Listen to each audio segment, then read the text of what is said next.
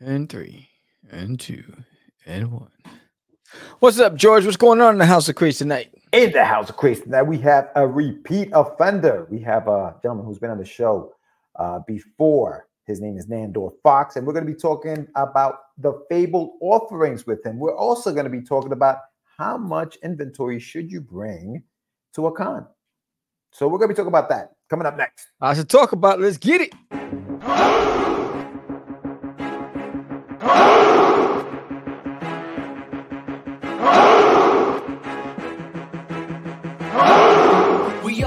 Show for independence all around, giving you a platform to spread your word all over town. Catch the craze is the place to promote to your fans with the dream of Medina and Sam the Crazy Man. Subscribe to our show and never miss an episode. It's time to get your mans, listen to us on the go. Updated every week, we never miss a day. Join the squad, come on in. It's time to catch the craze. If you are an independent, catch the craze. Making moves on your own, catch the craze. On your grind craze. Join the movement, catch the craze.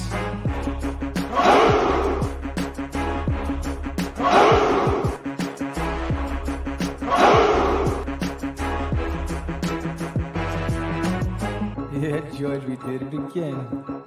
Come on now. Yeah, you want to do it. Catch the craze.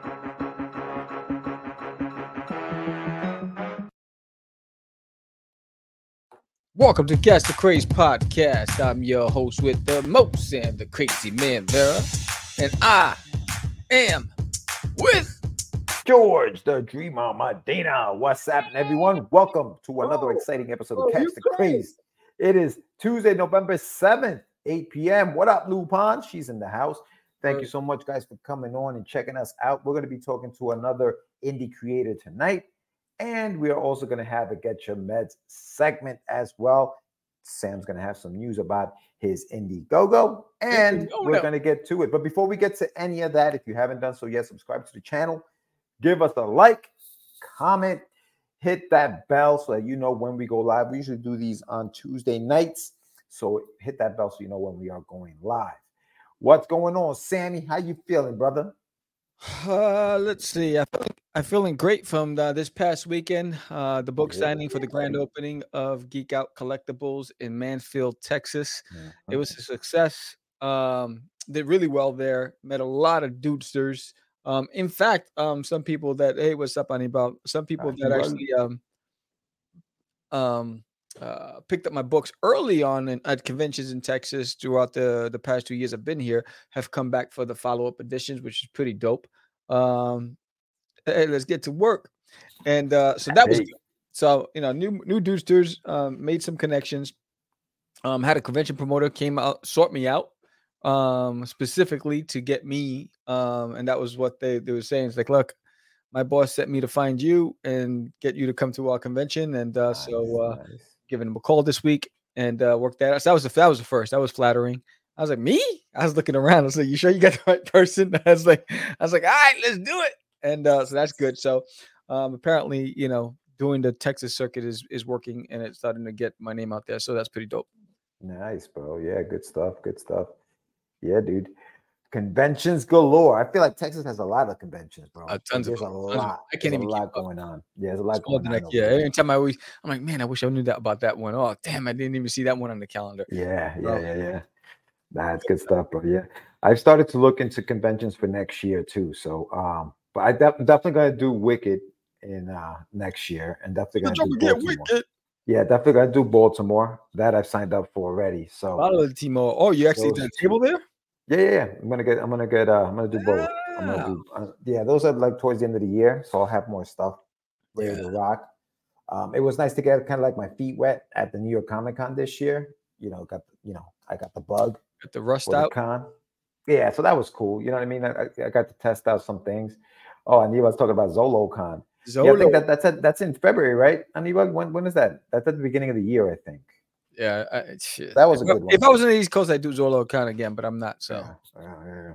Yeah, I just noticed your yeah hat. You look like a cholo out there. Look at you. You looking like you're looking like Chale with that. Órale, vato. um, Simón. tap TEP. What is that? Oh, maybe Yep. Oh, he said yep. um, I was like, Ted, when is Sounds Ted? Ted. I thought he meant September or something. I don't know if he was drinking, but uh, no, yeah, man. So yeah, no, so so that's that's gonna be that's that's uh I'm looking forward to that next year, bro. But um, yeah, what else? So what else? You got uh obviously Doodie's Doodie's out there. He's out yeah. there. So you know the He's Kickstarter was funded and that closed off, but well, although it was funded, it didn't make its operational um goal, which is why I launched it in Indiegogo, and I haven't had any movement there at all. And that's that's the reason why I didn't do Indiegogo, um, because I've always struggled there. Um, and uh, so Indiegogo is like an indie no no right now, and uh, so I'm trying to figure that out. Uh, my Facebook ads have not generated any conversion, um, so I canceled those ads. Um, I tried ads on Reddit that still didn't get conversion. Um, so I'm like, I'm trying to figure out what is the disconnect and how do I drive traffic. Indiegogo seems to be an enigma to me. Um, and trying to figure out that puzzle. But you know, I got still 27 days left on the campaign, so we'll see what happens. Um, I do know that feedback from people that I've met, um, they prefer to find me at cons than go on and like they all have my card. They've all been to the website, but uh, they just look at to see what shows I'm going to be on in Texas, and they'll just go and they say, "Oh, I'll just get the book when I see him at that show." Yeah. Um, and every time I've tried to get somebody like to to pledge from a show, they just buy it there. It's like, oh no, I'll just wait. I'll see you. When, when's your next show? and I'm like, ah, so like I, you know, you, there's nothing you can do about that. So, um, uh, I'm still working on it, trying to figure out that puzzle. For me, it's still a matrix. Uh, the uh, and uh, you know, one day I'll figure it out. Yeah, I think we, we talked about that a little bit this morning. I think part part of it is is the lingo. I think most if you're watching this show, you're probably obviously familiar with what a crowdfunding campaign is, what pledging means, what a campaign is on, on a crowdfunding campaign, what Kickstarter is, Indiegogo, all these things. But I think that outside of this world, when you go into like a convention and people are coming up to your table, they don't know what those things are. That's No. like foreign to them. They have no idea what a campaign is, what pledging to something means. It, it- to them, pledging means like you know, pledge of allegiance or something like. What am I pledging to? What, what what does that mean? Like, you know, a campaign. What are you running for office? Like, what is a campaign? What what am I doing? I'm trying to buy a comic. So I think we have to kind of like, and I, yes, I use the term dumb it down, but it's not dumb it down. We just got to use just normal language with them. I think I think pre-order, like pre-order my book Like that. website. Yeah, Pre-order. I think we've been we've been online. I mean, you know, we've been buying online so long that that's that's easy. That's easy to understand. A pre uh, a pre-order is easy now. Yeah. I think that that's something that that I, I'm even like you know gonna try to use because I you know I, I there are pre-orders. I still do pre-orders for like books. It is. That's what it is. You know, I I do, I, I got know? the that's the new ad that I'm going to be posting. Um, is this one right here? Um, with everybody coming after Doodie, um, and with the word pre-order now, right? And uh, so, um, you know, And I'm going to try that angle and see if that works. Yeah, and a link and take them there. Yeah. I think we, we have to like simplify a lot of these things because people don't know. I started putting instructions on my campaigns and how to order. Yeah, I remember when I when I did mine, uh, I you know I broke down what an add-on is, like what is an add-on, like all that stuff. Because the people that are coming to your to your page to the campaign, they have no idea. The other thing is signing up. Like people hate signing up for stuff. People hate getting. I'm I'm emptying out my email because Gmail is is full of Kickstarter emails that I get from them. You know I what I mean? I get, I get about 15 alerts a day. bombarded with with that and people don't like that kind of stuff so i think a lot of that stuff makes it very hard but it- it's necessary evil right because how are you going to let people know that things are out there you got to email them Yeah. so kickstarter tries to do that for you tries to help you out with that but ironically it's kind of deterring people from you know staying on the on the on the on the website because it just gets too annoying they don't want to do it so but um, but yeah, bro. I mean, hey, listen, it's it's on Indiegogo right now. Links in the in the in the uh, in the chat. It'll be in the chat, and it'll It'll be in also the be in the show notes. Yeah. So uh, if you are if you prefer some some people prefer Indiegogo or, over Kickstarter. So if that's the case, boom, it's there. It's on Indiegogo. So go check it out right now. How many days you have left, Sam? It's a 30 day campaign. Right? Yeah, think it we- we had ends December 5th. December 5th. Right. So just Yeah. in time for the holidays. Yes. Um, Christmas, Christmas Yeah, time coming, is here. Time for joy and time for cheer. I actually took Christmas week off because Thanksgiving week I'll be in Sweden for my for work. Um, and so I won't be with my family, so I'll be out in the i- out there. And uh, so I was like, yo, because of that, I'm taking Christmas week off. So Um, I'm gonna feel good about that. But uh, yeah, yeah. So uh, it is what it is. But again, uh, if you're listening to this on on uh, streaming platforms, audio streaming platforms, or if you're watching this on replay, every pledge, um, you get you you you get to spin the wheel and win a prize. Um, and every pledge over twenty dollars, you're getting two limited edition trading cards f- for the Samurai series that's coming out in a year from now. And uh, so there's something for everybody. Everybody gets a chance to win something. Um, spin the wheel, and we'll do it live on Catch the Craze. And uh, and that it's it. And it's a fun all ages book. If you like to laugh, if you if you have uh, kids you want to introduce into comics, uh, if you like slapstick comedy, you like you know Scooby Doo, The Loud House, Invader Zim, Buzz Lightyear, you're gonna enjoy Disney in my toilet. Um, and it's pretty simple. It's just fun.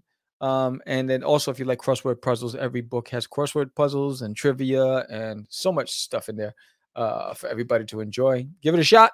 You know, if you want to break away from all the chaos this world is throwing at us, right? And there's a lot of hate and craziness and ugh, right? So uh, I know that it's like I look on TV for comedies. That's just me because this every show is about conspiracy and death and mayhem, and I'm like, give me something to to laugh a little bit. And uh, this guy's keep telling me about tote bags, tote bags with bottles of Doodie juice. Doodie juice is coming, bro. Watch 2024. Doodie juice is coming. Doodie juice. Doodie juice. People must have not wanted me to, to sing because because remember last week we were saying if, if if there's a pledge, if there's any pledge, I was gonna sing the song and You just said thing. there was no there was nobody there. she said, I. I didn't say slapdick, that's for sure. I'll let you slide with that one. You're going to let me slide with this one. You I said slapstick. You said slap. mm. Oh, I did not. Yeah, uh, yeah. Put you might as well put the little came, MA, George just came out of D block. put the little MA, put the little MA side up there, dog.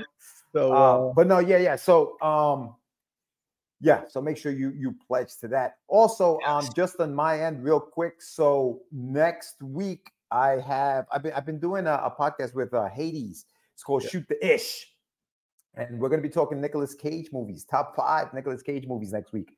So check that out on Monday on the ASAP Imagination channel. Go to asapimagination.com.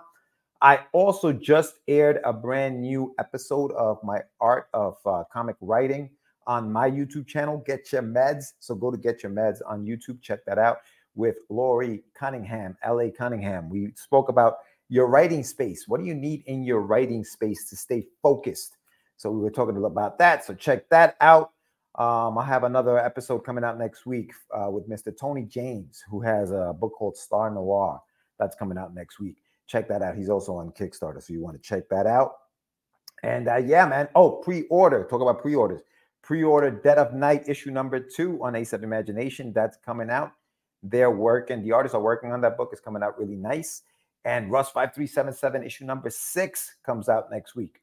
So check that out. Don't forget to go to getyourmeds.com to check out some of my merch and some of my stuff on there. So yeah, brother, that's that's what we got. That's what we got. Now, Sammy, you were I just want to be, you know, because you guys, for me, Con Air, The Rock, yeah, those, are, those are good. National Treasure, those are some Yeah, good. you- Uh, you know uh, which Wicker one- Man. yeah. You know which one I, I liked a lot too was obviously Face Off. Face off, yeah. Yeah, leaving Las Vegas is is, is it's a it's different, but it, that is also a good one. Yeah, Con Air, Con Air has a lot of um John Malkovich is great in Con Air. Yeah. Bah, humbug. Are you gonna ask me Uh, a question? I was gonna add, no, I was gonna say I was gonna segue into um the, the topic for today because you were at a signing this weekend Yes. and that went well for you, right? You had a good time there. You spun people spun the wheel and did all that other stuff. yeah, the wheel. But how success. much stuff did you bring with you? And I that brought a is going to be the topic lot of stuff. today. so uh I just gotta find our medicine. Let's do it.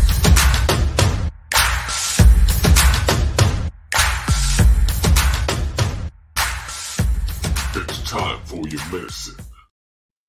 How much inventory should we bring to a con? Survey says. All right. Well, let's talk about it. Let's talk about Lupin said the flying Elvises. You know, that leaving Las Vegas, I think that's loath and fearing in Las Vegas. I think I was talking to Anibal about that earlier today. And I as soon as I hear leaving Las Vegas, I think Elvis. And it's it's not in that movie. There there there is no El, there are no Elvises in that particular movie. But um, but I think Lord of War was good too. Which one? Lord of War. Oh yeah, that's right. He was in that, right? He's yo, he's done so many freaking movies. No, he's yo. got more movies than I got hair, bro. He does like a movie a week. dude. That dude's I don't know how he's movies, yes. yo. He's like, but you know what? I, I love watching his movies. I just He's- saw a movie where he was in a hotel with some killers, and I forgot the name of the movie. it was just like so intriguing. I was just like, man, Nick, do your thing. You know, he had me. Dude, he's nuts. He is. He is. A, Wind Talkers was a good one too. Oh right. Yeah, Jesus, that was a good one. He's got tons. He's got tons of movies. All right, Sam. So he plays Great Dracula. Oh, Renfield. That's the new one that he's got. I haven't now. seen that one yet. Yeah. Yeah, he's got. That's the new one. He plays. He plays a Great Dracula, right? yeah, yeah. You- yeah, You know what it is? It is his overacting. He's known for that, right? Like that's his Yeah. thing. yeah, His thing is like just being over the top. yeah. You know. But um. But anyway, so packing. Sam, what do you bring to conventions? How do you do it? How do you know? Easy, easy. Don't put that MA. I Don't know, put I MA. I didn't even know that way. I was like, you know what? Because uh, I, I, I I went to the I went to the book signing thinking that I actually tapered what I bought. Mm. But when you when I'm when I'm rolling in my wagon, I got four pieces of luggage, right? Wagon. Rolling your wagon. so I didn't bring a, a banner, an extra banner. I usually have two banners. I didn't bring the second banner, and I didn't bring the um gridded risers, right? And I didn't bring my um book display stand, the multi-tiered book display stand. And so I didn't bring that stuff, right? The props. And um I should have brought the multi-tiered stand because I didn't realize it was a six foot table. Normally, when I done when I've done uh, book signings with Geek Out, they've always provided me with a ten foot, I mean, an eight foot table. So I get this a six foot table. I'm like, oh man, I should have bought the multi-tiered dance stand, right? So, um, but I had the, the the problem is I have multiple titles, multiple issues. So I have issues one through five of Disney in my toilet. I have the graphic novel. I have the graphic novel Forbidden. I have the the collected edition of Catch the Crazy. So, um, and then I have you know, so I have all those. Then I have my prints, which is also in. So I have four long boxes Mm. because I have 25 of each. So I bring about 25 of each. For the book signing, I brought like 25 of each. Yeah. yeah. Right. And um 25 of each, what? 25 of each book, 25 of each. yeah, so of each issue. each Except for issue, number one, I always bring a little more of number ones. But I usually bring about 25 of each issue for something that's small uh on average. But I bring about maybe tw- yeah, I bring 25 of the graph- graphic novels as well. But then when you think about it, I also have the buttons and the pins and the keychains and the stickers and the bookmarks and the trading cards and the prints. Um, so when you when I looked at it, I was like, man, I I I- I came deep. You know, I had a, I have a lot of stuff. But I say, you look at the size of the event, and and you also look at your. I here's what I look. I take a look at. Am I mentally prepared to go all day and just engage? And that's how I look at my my, my potential sales. Right? You know, where's my head at? Am I ready to get in the game? And then what's gonna t- what's gonna set me off or set me backwards mentally, right? Like that first day is important. And if the first day it's a dud, the event, that can mess you up the whole weekend, right? Mentally. But I always look at the size. So if it's like a 5,000 people or, or less, I don't go more than, you know, 40 um copies per issue. Um, but if it's like some a show that brings in, you know, 50,000 plus, I try to bring in about 75 of each issue and then like 150 of the first issue. Um, so it all depends on the size especially number ones. I always bring tons of number ones because most people's like, oh, I'll try the number one. If I like it, I'll, I'll, I'll, you get a website, you know, and then they'll go there. Uh, so I always try to have more of that than anything else. Yeah, I think. I mean, obviously, for those those who are watching, who are you know oldies who've been doing this for a long time, you you guys know what you got to bring and all that other stuff. But for the newbies, maybe somebody who's never done a convention before and is wondering, okay, how many books should I bring today? Should I print out 100, 500? Should I print out a thousand and bring them all? No, no. I if you're a brand new, unless you have a following, unless you are brand new to the con to the comic con scene, but you have a large following because your personality online, then yeah, maybe bring all that stuff. But if this is your first comic book, never done anything like this before in your life, and you're wondering how many books should I bring to my very first book, to my very first con, I think number one, yes, Sam, look to see how many people are coming to that space. Mhm. And I think, and if and if the, the space is, you know, if it's a, a large convention, I would say maybe anywhere between 50 to 100 books, maybe. If it's a large convention, I'm talking about thousands and thousands of people. A, Comic Con, for example, New York Comic Con, for example, San Diego. If you're fortunate enough to get into one of those the first time around, then yeah, bring a lot of stuff. But if it's one of your local conventions that you do in, in, in Texas or that they do here in New York or even in, in Jersey, they have a lot of those small ones in Jersey, anywhere between 25 and 50 books. Yeah. I know, crazy. Don't go crazy. I would look at it. I always said like um if there's 5,000 people, I can expect to get about 75 to 100 of those people, right? Yeah. Sales, right? That's the way I look at it because there's a whole lot of options and I got to work for that. Mm-hmm. Um, I would say 75% of the time I'm working for it. 25% people just they just look at the banner in the art and they just come over and like I, I you know I want to get this you know I love right. this whatever um but um you got to work for it because you're competing with everybody. And you're, you're competing with the guy to the left of you, to the right of you, the guy in front of you, the name guys, you know, the you know the print artists, you know the you know the booby, yeah. you know drawings, all those. You you're competing with the world. So um, your hustle's gonna make a difference. Um, like I told you, going into this book signing, there's a number I wanted to meet. Right? I was like, if, if I do this, I'll be good. Yeah. Right? And I was just shy of it by five bucks. Right? right. I worked for it, right? I just talked to everybody. I walked around the the store and just started talking to people in the book aisles and the gaming tables and whatever. And then people started coming over to my table. Um, you have you have to put into work, but um, if you have a goal in mind, like I try to do what average by day. This is what I want to do each day, uh, and then I know what I have to put in every hour, right? I measure the hourly performance too. So it's like if you're gonna bring the unit count, how many of that do you have to sell by day? What do you break it down by hour to make it? So if you say you want to do five hundred dollars a day, what does that look like in the eight hours that you're there? So how many units you have to sell within that first hour and to make it up? Because if you don't make it that first hour, that second hour, you got to double what you did. You know that previous hour. You got to make up the loss if you want to hit your own goal. So that's how I look at it. I, I do mental math yeah, well, that's the other thing, right? So if you're if you're talking about numbers that large, then obviously you got to bring more books, right? If if you're thinking about making five hundred dollars or whatever it is, then you obviously have to have the inventory to make that amount of money. But I well, think, I'm also an artist, so I do sketch cards and I right. do mission covers and all that stuff right. too. So that's right, how I offset it. Right. So I, I, think that yeah, definitely. I mean, definitely have goals in, in, mind. I think as far as like what to bring over there, again, again, that's that's part of it too, right? If you have you know dollar amounts, you know, goals like that in your mind, then yeah, bring what you think is going to make you that amount of money. As a writer, is different, right? Because you don't have the luxury of sitting there and hey, you want a commission. But a lot of times, and, and, and for those watching, my, my artist friends who are watching, and Aniba's out there, Daphne's out there, if you guys are still watching, how often do you do commissions at the shows? How often do you really have the time to uh, sit down and really do a commission. I don't know. Like, do you do commissions at shows, Sam? Like, how often do yeah. you do them? You do a yeah. lot of them? I do uh small shows, one uh, to two. Yeah. Like if I'm talking about small shows like 3,000 people or less. Um bigger shows, I do about 8 a day. So wait, so now th- does that I mean, when you obviously are you by yourself or are you with somebody when you do no, if my wife is with me i can do it. So right, this is what, what I mean. so if yeah. my wife is with me then i can take on the commission that day. If she's not with me what i say is if they want like a cover a sketch cover then i'll, I'll tell them come back in three hours or whatever it is or two hours whatever because i know i'm going to be interrupted because i'm the only one there to make sales. So i'll stop what i'm doing to make a sale. Or i'll say can you come back are you here for the whole weekend? Can you come back tomorrow? Um you know and so they'll pay um, me up front and then I'll have it for them for tomorrow. I won't start it unless I get paid first. Yeah, well, see, that's what Daphne's saying, right? She stopped doing them because uh, I'm always alone at the table and yeah. I can't sell books if I'm drawing. Exactly.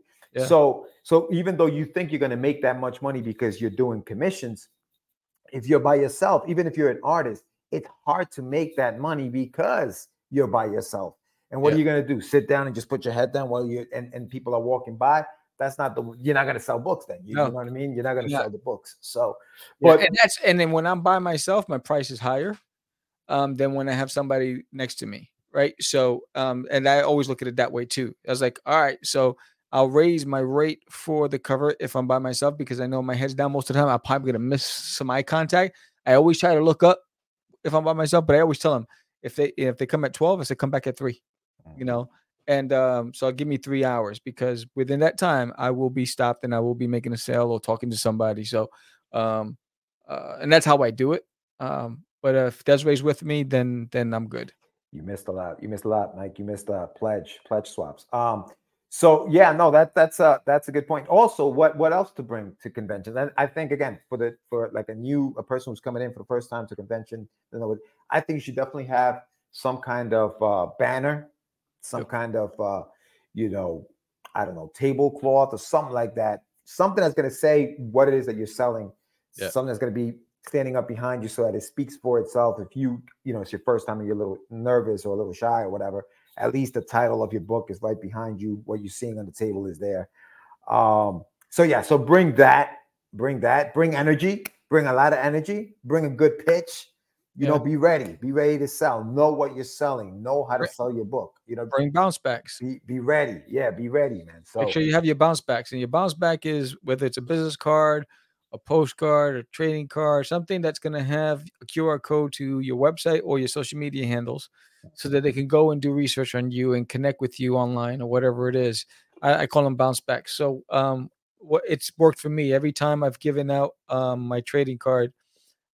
I've gotten them to go to my website. I've gotten them to subscribe to my channels, to follow me on social media, right, or purchase on my website. And um, and it's I have a suc significant success rate with my bounce back cards. One, it's a great graphic, so I do I, I give them a hot illustration on the front of the trading card, and on the back has my contact information, um, and it keeps that relationship going.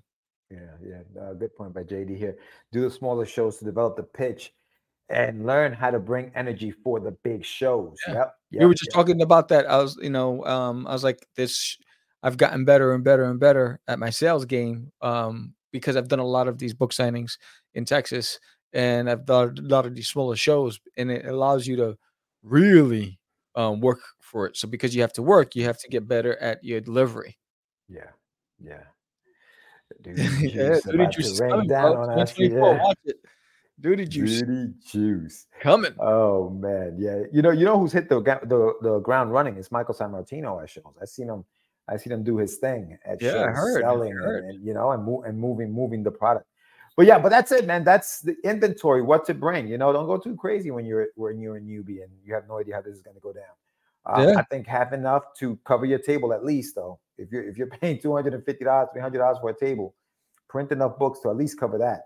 If it's Yeah. a local show, and if it, and if you're flying somewhere, then bring enough. things Oh, that I won't do. So uh, yeah, I so that for me is like um I'm not traveling out of Texas uh next year. I I was good. I I started the process with San Diego Comic Con and I pulled out and I was like, forget it, um, because the cost. When I started looking at how much I'm going to spend, I was like, ah, I'm not going to because uh, you know um that you San Diego, I would have to have people with me um in order to make the money I needed to make, and that and that wouldn't have been possible. Um, so I was like, you know what? I'll wait till the following year. Um, tho- I'll- those big shows, you, you need the help at those big shows, bro. Yeah, you, you no can't, you can't do them alone. yeah, it's it's it's tough. yeah. It's- I mean, I can rock out small shows by myself because Right. it's a small show. yeah, small Um, show. but the bigger shows, nah, especially because it- that because you have to make back more money is more more at risk. You know, that's where you need people, and uh, I'm not there yet. Yeah, yeah, no, for sure, for sure. But yeah, yeah, yeah. I mean, uh, that's that's what we have as far as the uh the. I don't know if the guest is in the back with me.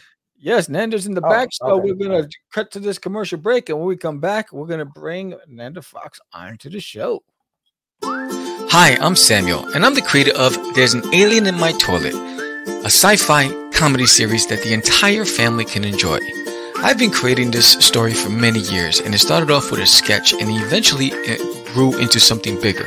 I've worked day and night, night and day, on just fleshing out the story and building the world and the characters, writing the scripts and drawing and coloring and doing all those things. And we finally made it to this point. We're at issue number six. And I'd love for you to come along for the ride. Whether it's your first time, you can pick up all six issues, or you've been following us on Kickstarter. We just moved over to Indiegogo, and now you're getting ready to pick up number six. This book was made for you. If you love to laugh, if you love to have fun, if you love crossword puzzles, and you just love sci fi, goofy, slapstick comedy, it's made for you. Help us make this book a success, and let's get this funded. And remember, every pledge gets a chance to spin the wheel and win a prize. I appreciate you tremendously. Thank you.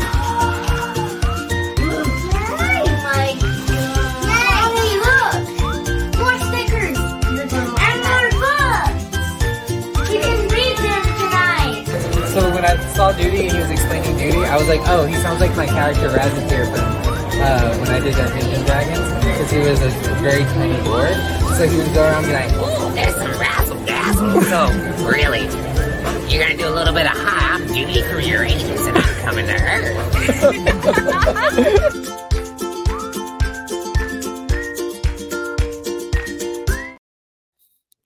What's up, Nandor Fox into his house? Hey Nandor, guys. what's going what's going on, brother? Hey, what's up, man? I'm so so happy to be here and to, to be back on Catch the Craze. It's it's it's awesome seeing you guys again. How have you been? Yeah, good man. It's been a while. I think the last time you were here was like episode 306 or something. It was uh, about a couple years ago. Yeah. You were doing uh, you were doing your other book. Uh Yeah, man child. Man That's right. Child. Yeah, number two, I think is the last one you you uh, you promoted on the show. That's But right. yeah, dude, it's nice to have you back, man. How, how, how you been? What what's happened in those two years? What what have you been up to? I mean, give us a quick recap. Yeah, quick recap of two years. Well, you know, I've I've uh, gotten a new job recently, and that's been great. And I've been, uh, you know, it's, it's a better position and and all that cool stuff. So that's good. And then I've been, uh, I've moved a, a few times, and you know, I've still been uh, making the rounds at signings and conventions, and still making comics, and um, you know, just trying to. Um, uh, promote my YouTube channel a little bit more, and I started a newsletter and just try to find different avenues to reach people and try to meet people where they are and meet people where you know it's it's accessible for them and easy for them to you know come along for the ride. So um, it's been it's been a good you know year or two, and you know I've uh, I'm on my sixth book right now, so I'm I'm really excited to to be here and talk about it. Yeah, that's awesome, dude. That's awesome. And that's what it's about, right? It's about building a brand, I guess, at this point, right? Like Yeah, you- that's like right. Creating, creating that buzz about the stuff that you're doing, and the way to do it nowadays is he's got the voice. It's it's by doing that, right? It's by the, the YouTube channels and all that other stuff. Tell us a little bit about your YouTube channel. So if people go to your YouTube channel, what- do you, what do you what do, what do they get there? What, what what's uh, what's the experience like on your on your channel? Yeah, so I started it um like a couple years ago and I would um do uh just like little topical videos about um like one time uh in a in a Captain America issue one of my letters I sent to Marvel was printed in it and I talked about you know Oh, like nice. like I would kind of go over my history of um you know comics related things that happened to me personally in my life and, and just kind of really cool stories like that and like meeting meeting certain uh comic book creators at a con and, and doing stuff like that but and then i would do uh live shows um talking about my books and and uh kind of going over like uh, works in progress things like that but more recently I've kind of taken a turn where I've started to do more video essays on uh, certain stories that I really enjoy and trying to create conversation starters for Mhm. certain topics or like um like you know this is one of the sexiest comics I've read or uh like what what you know what's what's a sexy comic that you've read or um I did one about all the all the rejections that I've faced in comics and indie comics and like stories that I've submitted that have been rejected by different publishers or whatnot, like get, trying to get into anthologies and things like that. So I've been trying to um uh like try to find what I what I'm good at, what I have to offer the indie comics community that other people aren't offering, you know, try to find my my space, you know, because Yeah. there's so many so many amazing writers and artists and people in this community that are doing amazing things and I'm like, well, what do I have to contribute to that? And that's something I've always sort of struggled with um Mhm. because, you know, besides just wanting to make the most amazing books that I possibly can, what else can I do that while I'm working on those books, I can, you know, people won't forget about me or, you know, or won't like wonder where I am or what I'm doing or whatever. So, like, trying to stay relevant in the conversation is always something that, as a, you know, a small business owner, kind of, or, you know, just an inde- independent creator, you're always trying to make sure that people you know remember you and that you're you're part of the conversation. So that's been uh, that's been a struggle but that's one that's what the youtube channel for me has been and it's kind of been my way to um i don't know do some thought exercises on certain you know stories and books and things that i really love about comics Yeah, no, that that's good, brother. That's good. What what like what inspires you to like write and maybe you know create some of the stuff on, on your channel? Like, what what are some of the inspirations? Like, what do you do? Do you read comics? Do you read books? Do you watch Yeah. other channels? Like, what, what are you doing to to get? yeah inspired? mostly you know I, i've gotten inspiration from um like other youtube channels you know for for a while um i would always you know shoot videos where like it would kind of cut between like actually seeing me and then talking about you know like like the certain topic and i would have like images and things like that and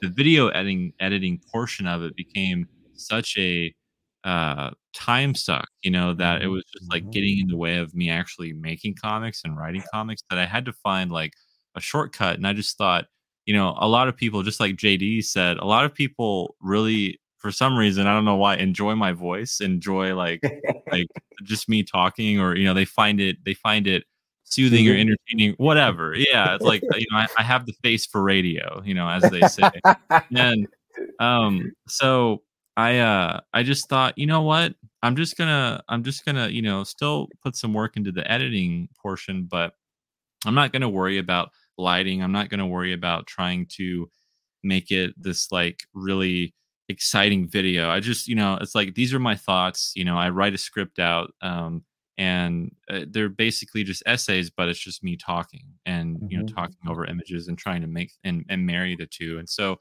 uh and honestly it's been the most the the best response i've ever gotten i remember the first video essay i did um it's like now over like 2k views and it was just me Wow. talking about a particular comic that i really enjoyed and that really made me think about a lot of different things and you know about my own life or about just what it means to be an artist and a creator and a creative person and things like that and so um i started seeing that my viewership was was there were, were were things about you know certain stories or things that that resonate with me and hopefully they mm-hmm. resonate with other people but you know it's always difficult trying to find a topic try to find a topic that you're passionate about and it's really hard for me to like put in all this time and effort into something that i'm not crazy about and so i have to find those stories or those topics those things that really motivate me that i'm like i need to talk with other people about this i need Yeah. to get their feedback and talk with Yeah. them and so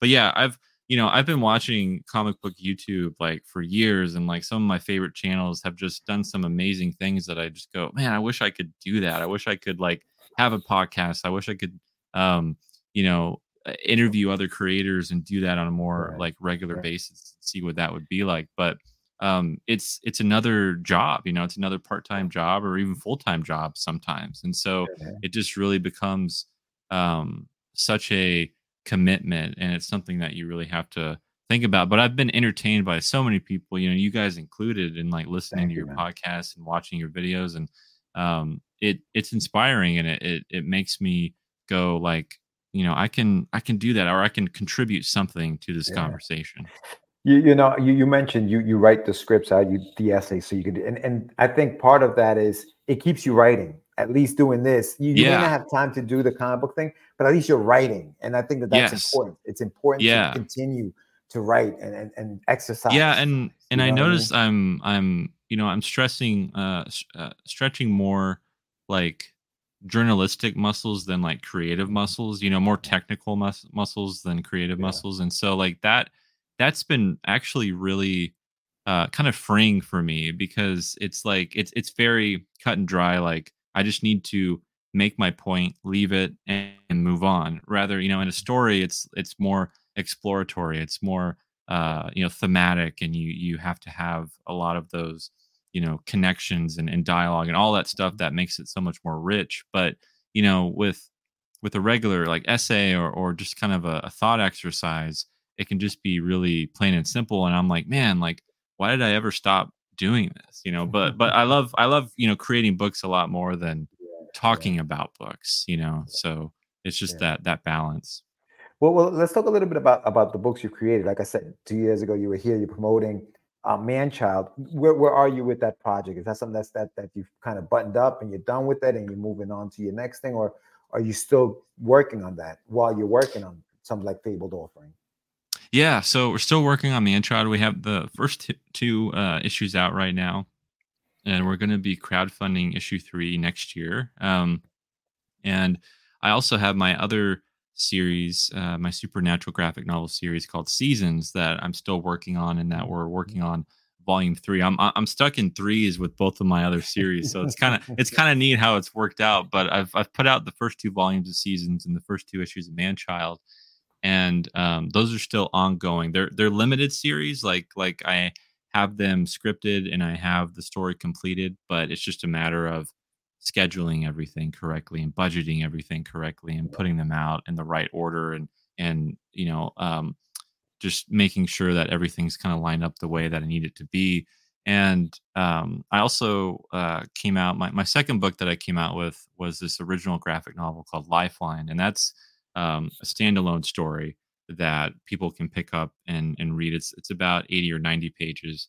And I worked with seven different artists from all around the world on that book. And that was um, a story about a man. Uh, you get to see his life from a young boy to an elder, elderly person.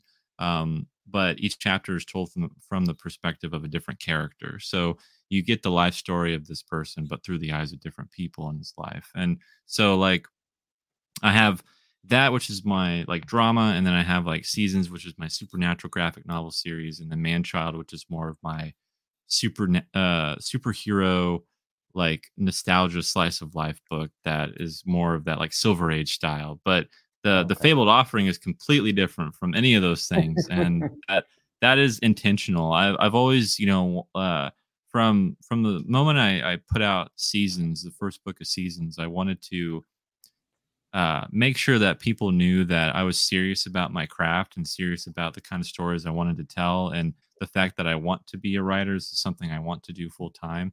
And it's like to, to to do that, and I think to do that well, and to make sure that people don't think that oh you're just the seasons guy or you, you're just that you know one trick pony that can do that one genre. I wanted to make sure that I would always be challenging myself, and so the Fabled Offering is my first time going into fantasy and sci-fi and like actually writing a, a, sci-fi story which is one of my favorite genres and like you know i grew up loving the genre so much um, so to do that and to be able to put that out there for people to see has been so rewarding. That's awesome dude. Have you um have you hit the uh the like the convention circuit at all? Have you gone to any conventions not really not very not very much. I you know i do uh local conventions and i do local book signings and things like that but um, I've never gone out of state for a con. Um, I've never. Uh, I live in Missouri, and I've done like Kansas City and St. Louis, and kind of the bigger cities, but I've never um, done anything outside. And that's actually something I want to do next year. That's one of my like resolutions. I'm already thinking about like you know what do I want to do next year, and it's like I want to go to C2E2. That's somewhat close in Chicago. I'd love to do that yeah. con. Mm-hmm. Um, and I was thinking about Baltimore, um, and I was yeah. thinking about possibly doing like uh, Heroes Con or Dragon Con or Terrific Con, you know, some of those bigger ones yeah. that Terrific Con, um, Terrific Con's a fun show, man. Terrific Con's a really it? fun show. Yeah, yeah, yeah. Dragon oh. Con's gotten very expensive. The tables are very expensive there. Um, okay. I've, heard, I've, never, I've never, we, we, I've never been. I've been to the Heroes one. That one was good. I'm actually doing um Baltimore next year. I signed up for that. So that I'm awesome. awesome. how that goes. But so we were talking a little bit about what to bring to these shows.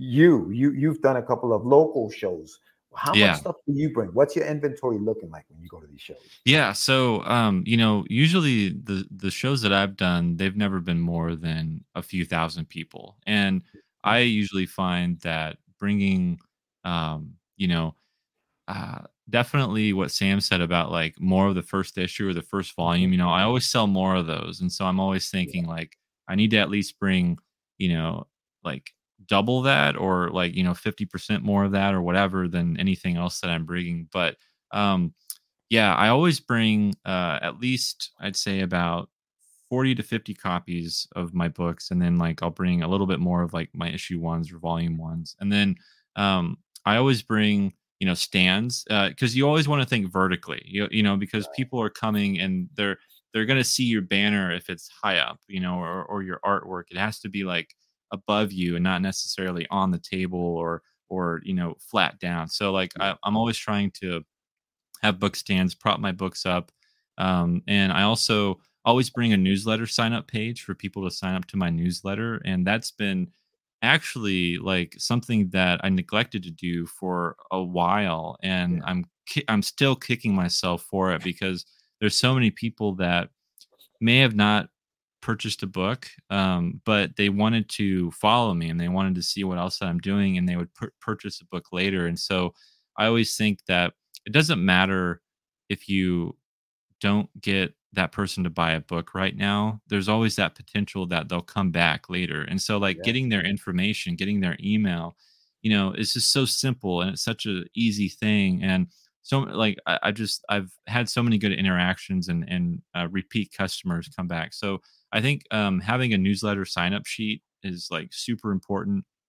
And then always like like like little freebies, you know, like like little stickers or art cards or business cards or you know something that you can give someone so that they remember you you know and like when they when they go back to their hotel or when they go um you know go home or whatever it's like they they get out their bag of stuff and your business card or your art card or whatever is going to be in there and they're going to be like ah like you know i need to remember this person you know and because you know it's a physical item that they'll have and unless they just throw it away they're going to keep it and they're going to see it and so that's really helpful but um i try to you know i've i've always tried to keep things a little you know try to fill the table up with just as much color and like as much interesting things that you can but nothing that is like you know too off the wall and as a writer you know i don't have that ability to do like a sketch or anything like that so i'm always having to think Yeah. like even more so of like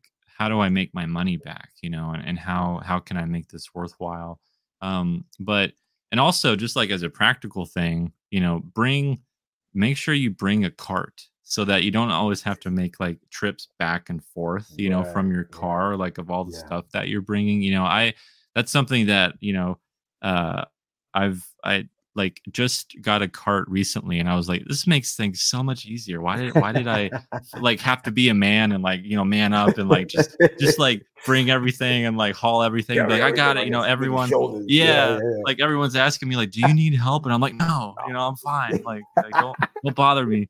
Um so so like yeah bringing a cart and like make making it as easy for you as possible and like something i've wanted to do is like get a get a, a really rich colorful tablecloth you know with my my um Your logo or Foxhole. Comics is how I have all my books under in that imprint and like have a whole Foxhole Comics tablecloth and you know make sure that it's it's bright and it's like eye appealing and it makes people feel like they're they're getting in on something. And that's Yeah. something that you know is is really exciting for the customer. So that's Well, that's kind you- of what I've been doing. you, you know what it is too nando like we talk about we talk about how how the space is filled with so many you know um, creative people. Yeah conventions are just yeah. the same way right? Conventions are filled with other people who are doing exactly what you're doing. So how do you stand out amongst the crowd? And i think what you're talking about is a perfect way to do so you know like you yeah. wha- whatever you know with your tablecloth. If it's nice and rich and, and, and shiny you know what i mean? People are like oh wait what's that? What's that over there? Let me go take a look at it you know? So yeah no that makes that makes perfect sense. And and and uh, our friend jonathan Slifax entertainment company seems to agree. There's there's some great gems being dropped he's loving the episode. So yeah no that's good, Good, stuff man. that's good. good stuff. But um so no that's good. So so that's what you do to get ready for the shows. Now tell me a little bit about let's talk a little bit about the um what you have going on now. Fabled offering. You're saying you you loved fantasy when you were Yeah. young. What, what were some of your favorite like fantasy movies or what, what were some of the things you grew up with? Yeah, I mean, I I grew up um I was born in 97, so like I grew up in a time when like the Star Wars prequels were just about to come out and Mhm. also the Lord of the Rings films were, you know, just about to drop in the early Mm. 2000s. And those were just, you know, huge influences on me and it, you know, it it it brought to life my love for the fantasy and and science fiction genres and like space fantasy and all of that. And um so it was it was like those are the the the foundational things that I grew up with that I loved. But as I got older, um, I started to you know read more fantasy comics and more uh, fantasy novels and things like um, the Wheel of Time series by Robert Jordan or um, Isaac Asimov's uh, Foundation uh, trilogy, and is a classic sci-fi writer who did some amazing things, very prolific. I don't know how many books you read, but or wrote, but uh, so many. And then like you know Dune, like books like Dune, and um, and then like comics wise, it was you know some of the more like fantastical characters and and you know seeing like characters like Red Sonja or or Xena or um uh you know other other characters that just like you know Conan like people like some of that stuff was just like so um interesting and like you could you could you could like just dive deep into worlds like that and it was really cool to to see that because not only you know you had all the cool superhero stuff which was awesome but it was neat to see something different on the shelves and something that had more of a you know a different flavor for for what you were looking for. And so um i really and then you know video games were a huge part of me you know myself and like growing up and i still play video games but like the elder scrolls series or dark souls or you know d&d and and you know i, I used to play yu-gi-oh uh and like i play magic you know the gathering trading Right. cards and things like that so Yeah, um yeah.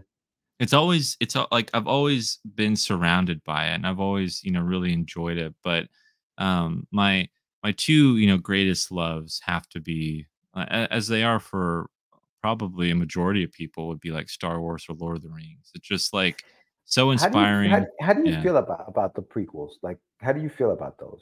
You grew See, like I'm- you grew up in an era where they were coming out, right? So that that's Yeah. your Star Wars. So how do you feel about them? Yeah, no, see, I um I I really love them. I, I've always Yeah, loved them and. I've always and you know, it was one of those things where like I would watch I would watch the original trilogy at home and then I would go to the theaters and see the prequels when they were coming out. And so like like growing up, I never I never thought of them as separate, you know, or or like um as a separate story. I always saw them as a complete story and you Yeah, know, you're just going yeah just going from one to the other and it was so neat for me as a kid to see the gaps Yeah. being filled that you know Right. the questions that you would have and so um you know to this day uh i'm still a huge prequel lover i still like Yeah. love talking about them and um i still enjoy them and you know revenge of the sith is still like my favorite probably definitely my favorite star wars movie but maybe like my favorite movie ever like i just had such yeah. a emotional that- experience yeah It's it's an interesting thing because you're you're of that age. So like when Sam and I, for example, were growing up, the the Star Wars four, five, and six were our Star Wars, right? So we yeah you know, and a lot of, and I don't feel this way, but I, I don't know how Sam feels, but I think I feel like a lot of those are very protective of those films. You can't talk Yeah. trash about those films. Those are my films. Right. If you talk trash, you don't know what you're talking about. So we're very protective about it. Me personally, I don't think they're they're that great. I mean, that's that's blasphemous, right? uh-huh. But I can see why you would say that about your Star Wars because Yeah. it's your Star Wars, dude. Like that's what you grew up with.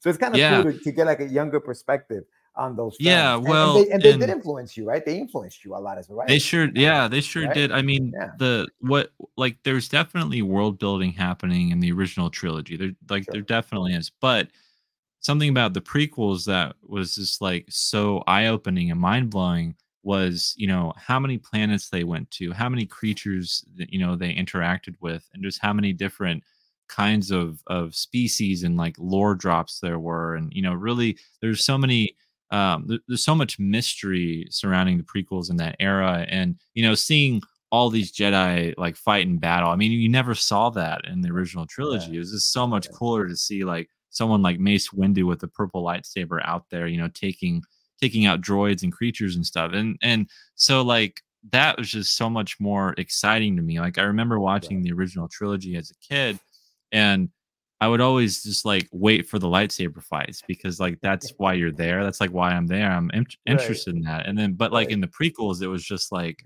they're fighting all the time. They're doing all these cool moves and and you know they're like these ninja warriors just like going crazy and using all their force abilities and all that kind of stuff. So that was just more my I don't know like uh, it, like sometimes I have to think like do I just enjoy them more because I'm of that generation but like I I have to think well I I watched all six of them at the same time so it's not necessarily that it it's not like I watched the original trilogy so later on but I've just always kind of seen them as one story rather than separate but No, no, I got you. I got you. And listen, we can talk about Star Wars all night, but let, let, us talk about Yeah. your book. Let's talk about your book. right Let's talk about the fabled offering. Okay.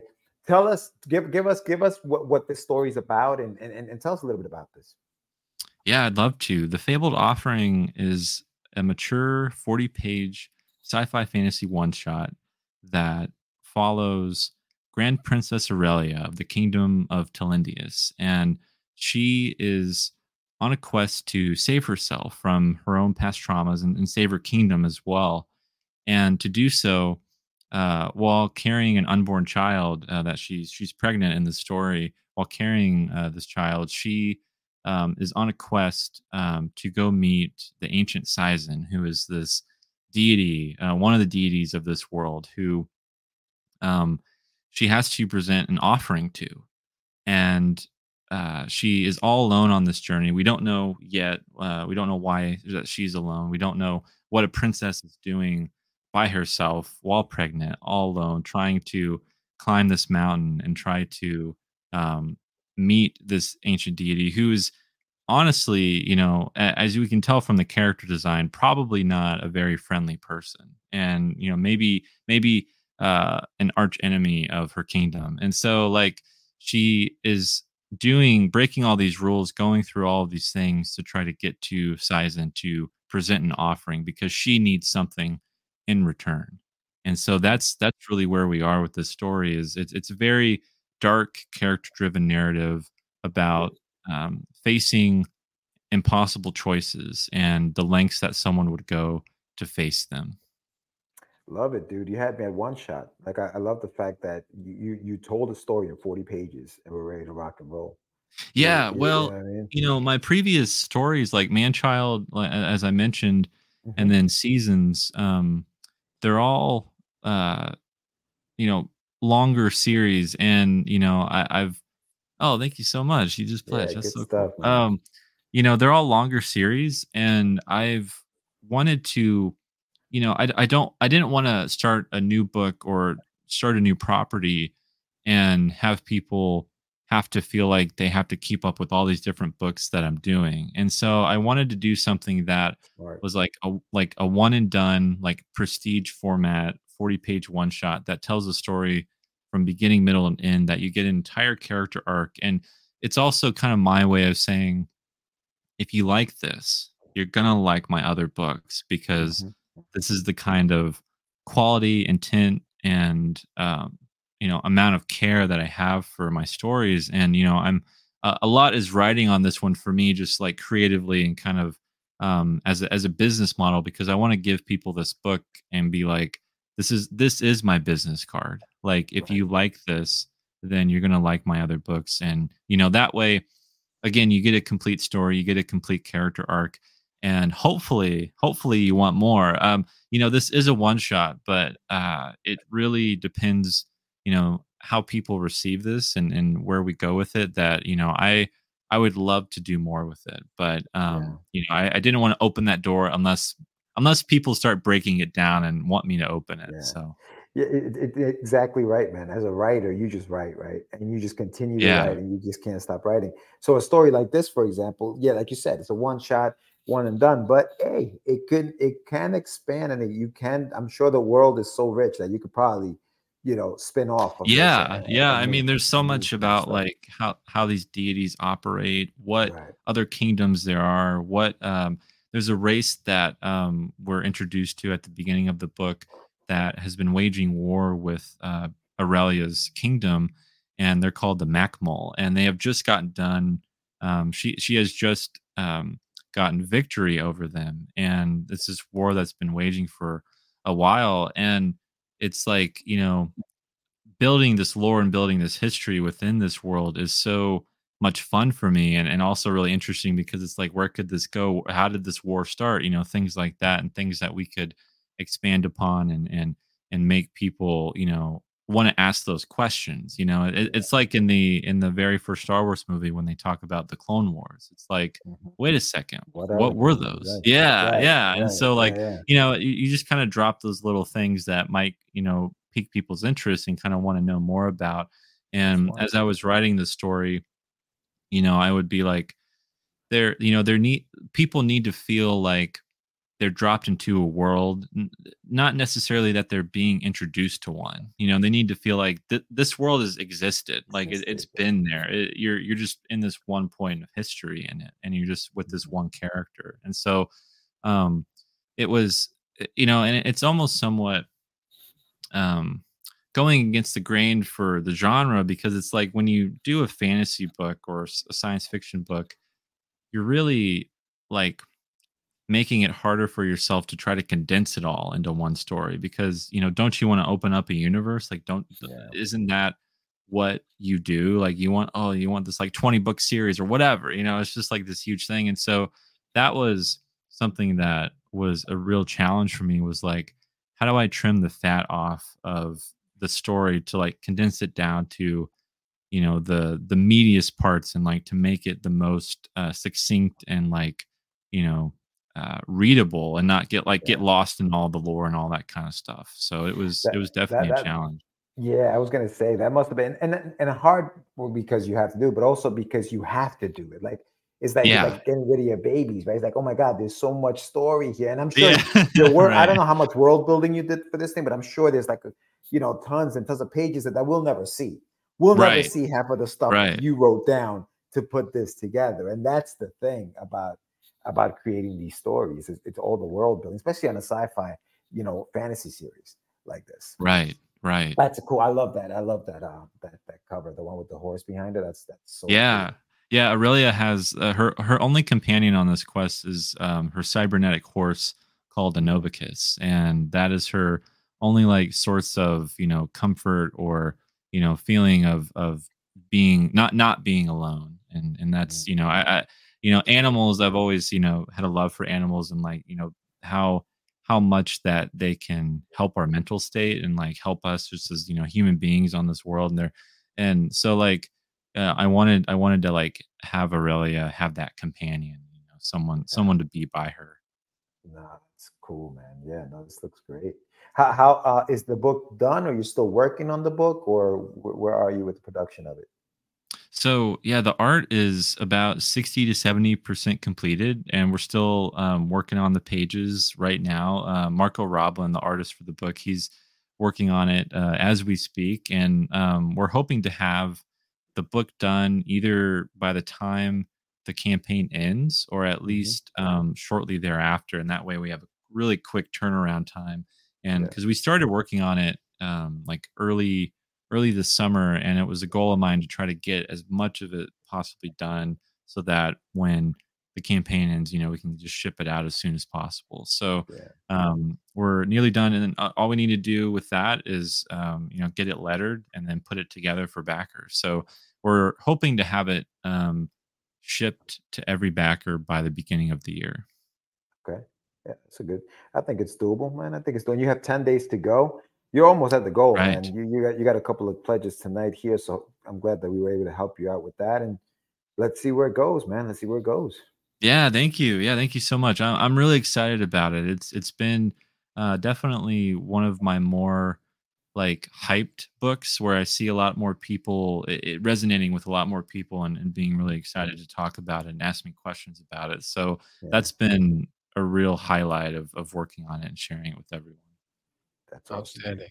All right, brother. We're gonna give you the screen. Give us the elevator pitch. Tell us, tell everybody why they need to back it and how they can find you on social media. Go for it. All right. So, uh, The Fabled Offering is a book that is going to leave your jaw dropping while you're crying a tear. It is a book that is going to really uh, blow your mind, not only with the art, but hopefully, uh, if I do my job right with the story, as you follow a very character driven story about a grand princess on a quest to save herself and to uh, protect her unborn child and to uh, live peacefully in a world that is crazy and that wants to harm all of us. And so it's a book that I think if you're a fan of not only character driven narratives, but stories that um, will challenge you and make you think about yourself in the world and, and some more introspection and reflection that uh, is gonna you're gonna you're gonna wake up in the middle of the night and you're gonna think wait a second is that what the story was about and you know it's it's it's trying to be as complex and entertaining as we possibly can in a 40 page book so go please back it today Outstanding, brother.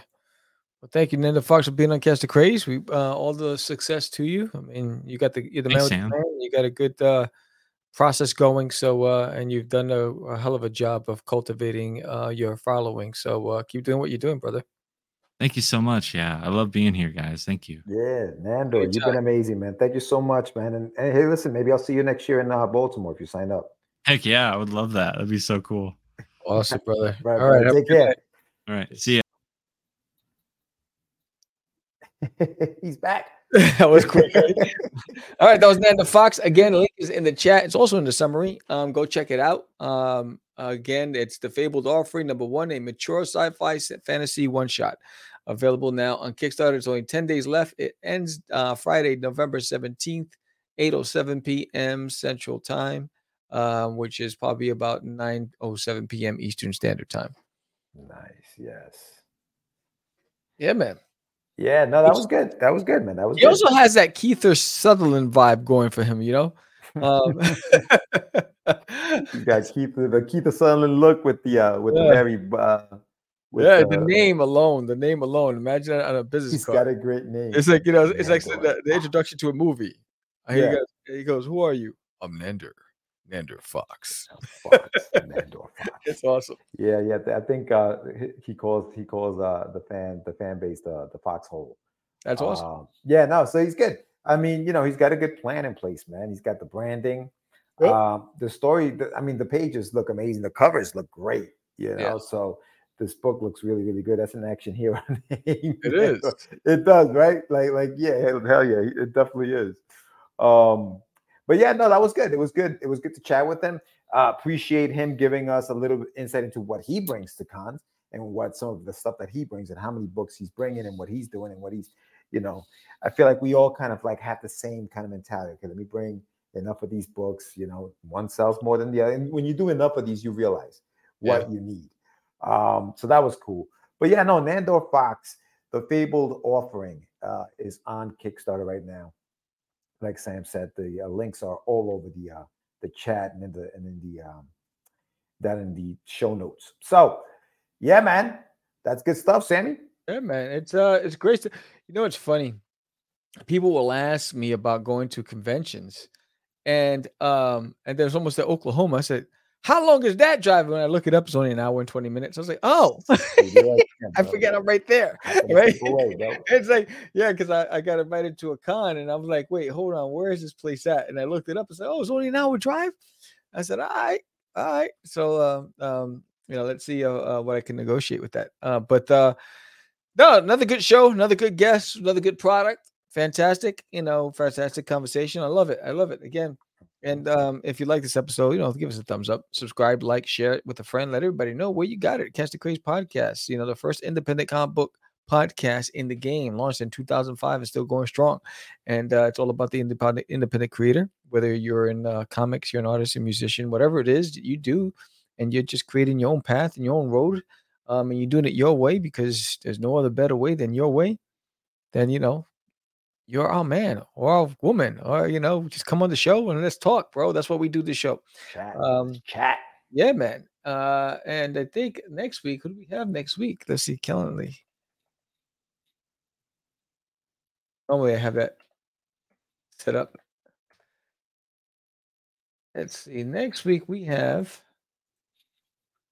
I think it's another return guest. I'm not sure. Let me see. Maybe, maybe not. Uh,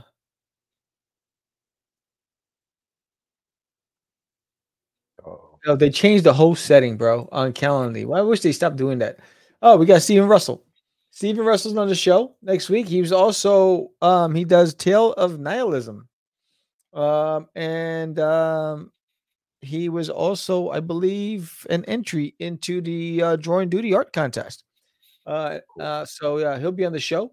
And um and then Thanksgiving week there will be no show. And um and then we'll be back the week after. And so, so yeah, that's uh, that's what's going on right now. And um, again, Good There's an in My Toilet is on Indiegogo. If you haven't checked it out, if you haven't picked up my book and you watch this podcast, you're a subscriber to the show, go check it out. Um, issue number six. And if you missed the first five issues, you can get all of them together.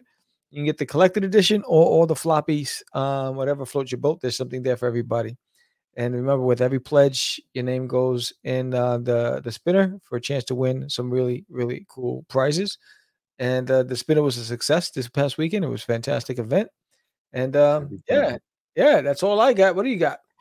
Yeah, no. So uh, definitely check out Get Your Meds on uh, YouTube. I have a new episode up today. It is uh, L.A. Cunningham. We're talking about the art of comic writing. She's on the show today.